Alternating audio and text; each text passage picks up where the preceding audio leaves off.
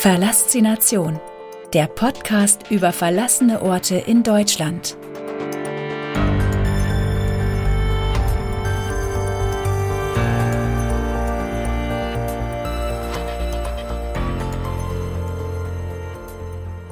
Fünf.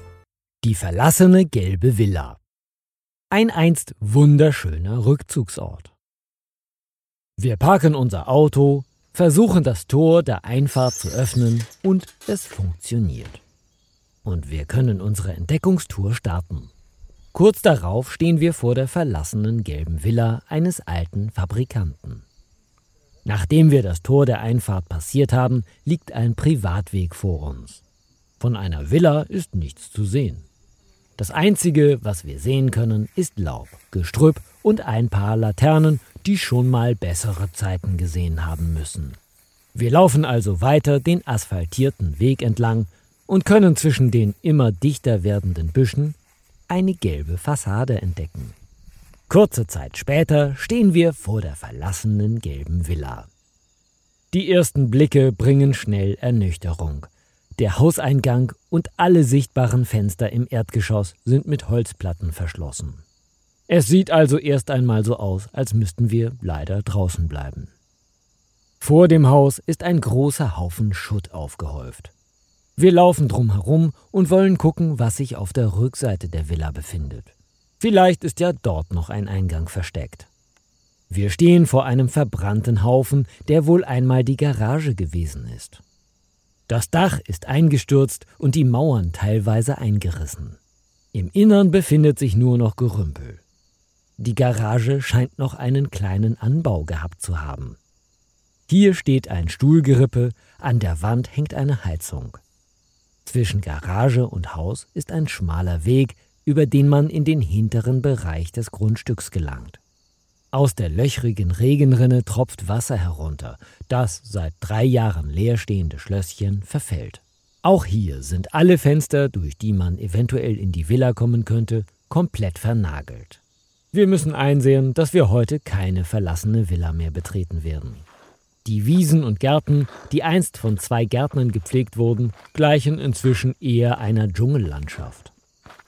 Erst auf den zweiten Blick entdecken wir einen verwucherten Bachlauf, der in einem Pool endet. Heute schwimmen hier nur noch Wasserlinsen.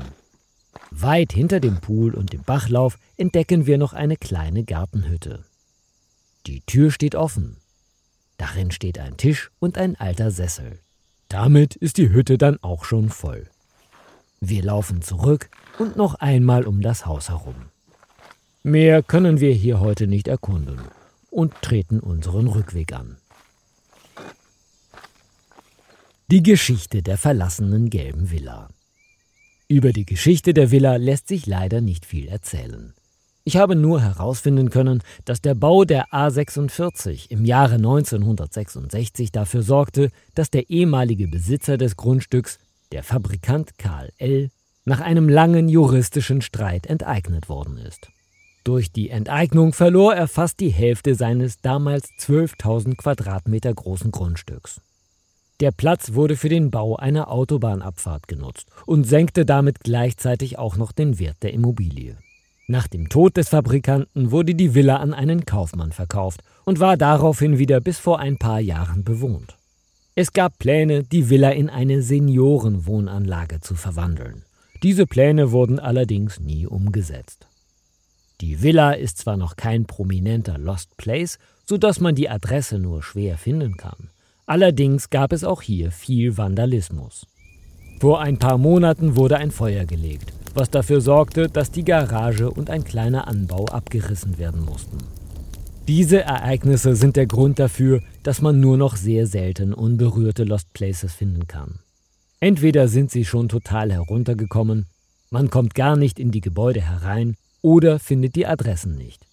Ich kann die Zerstörungswut nicht nachvollziehen.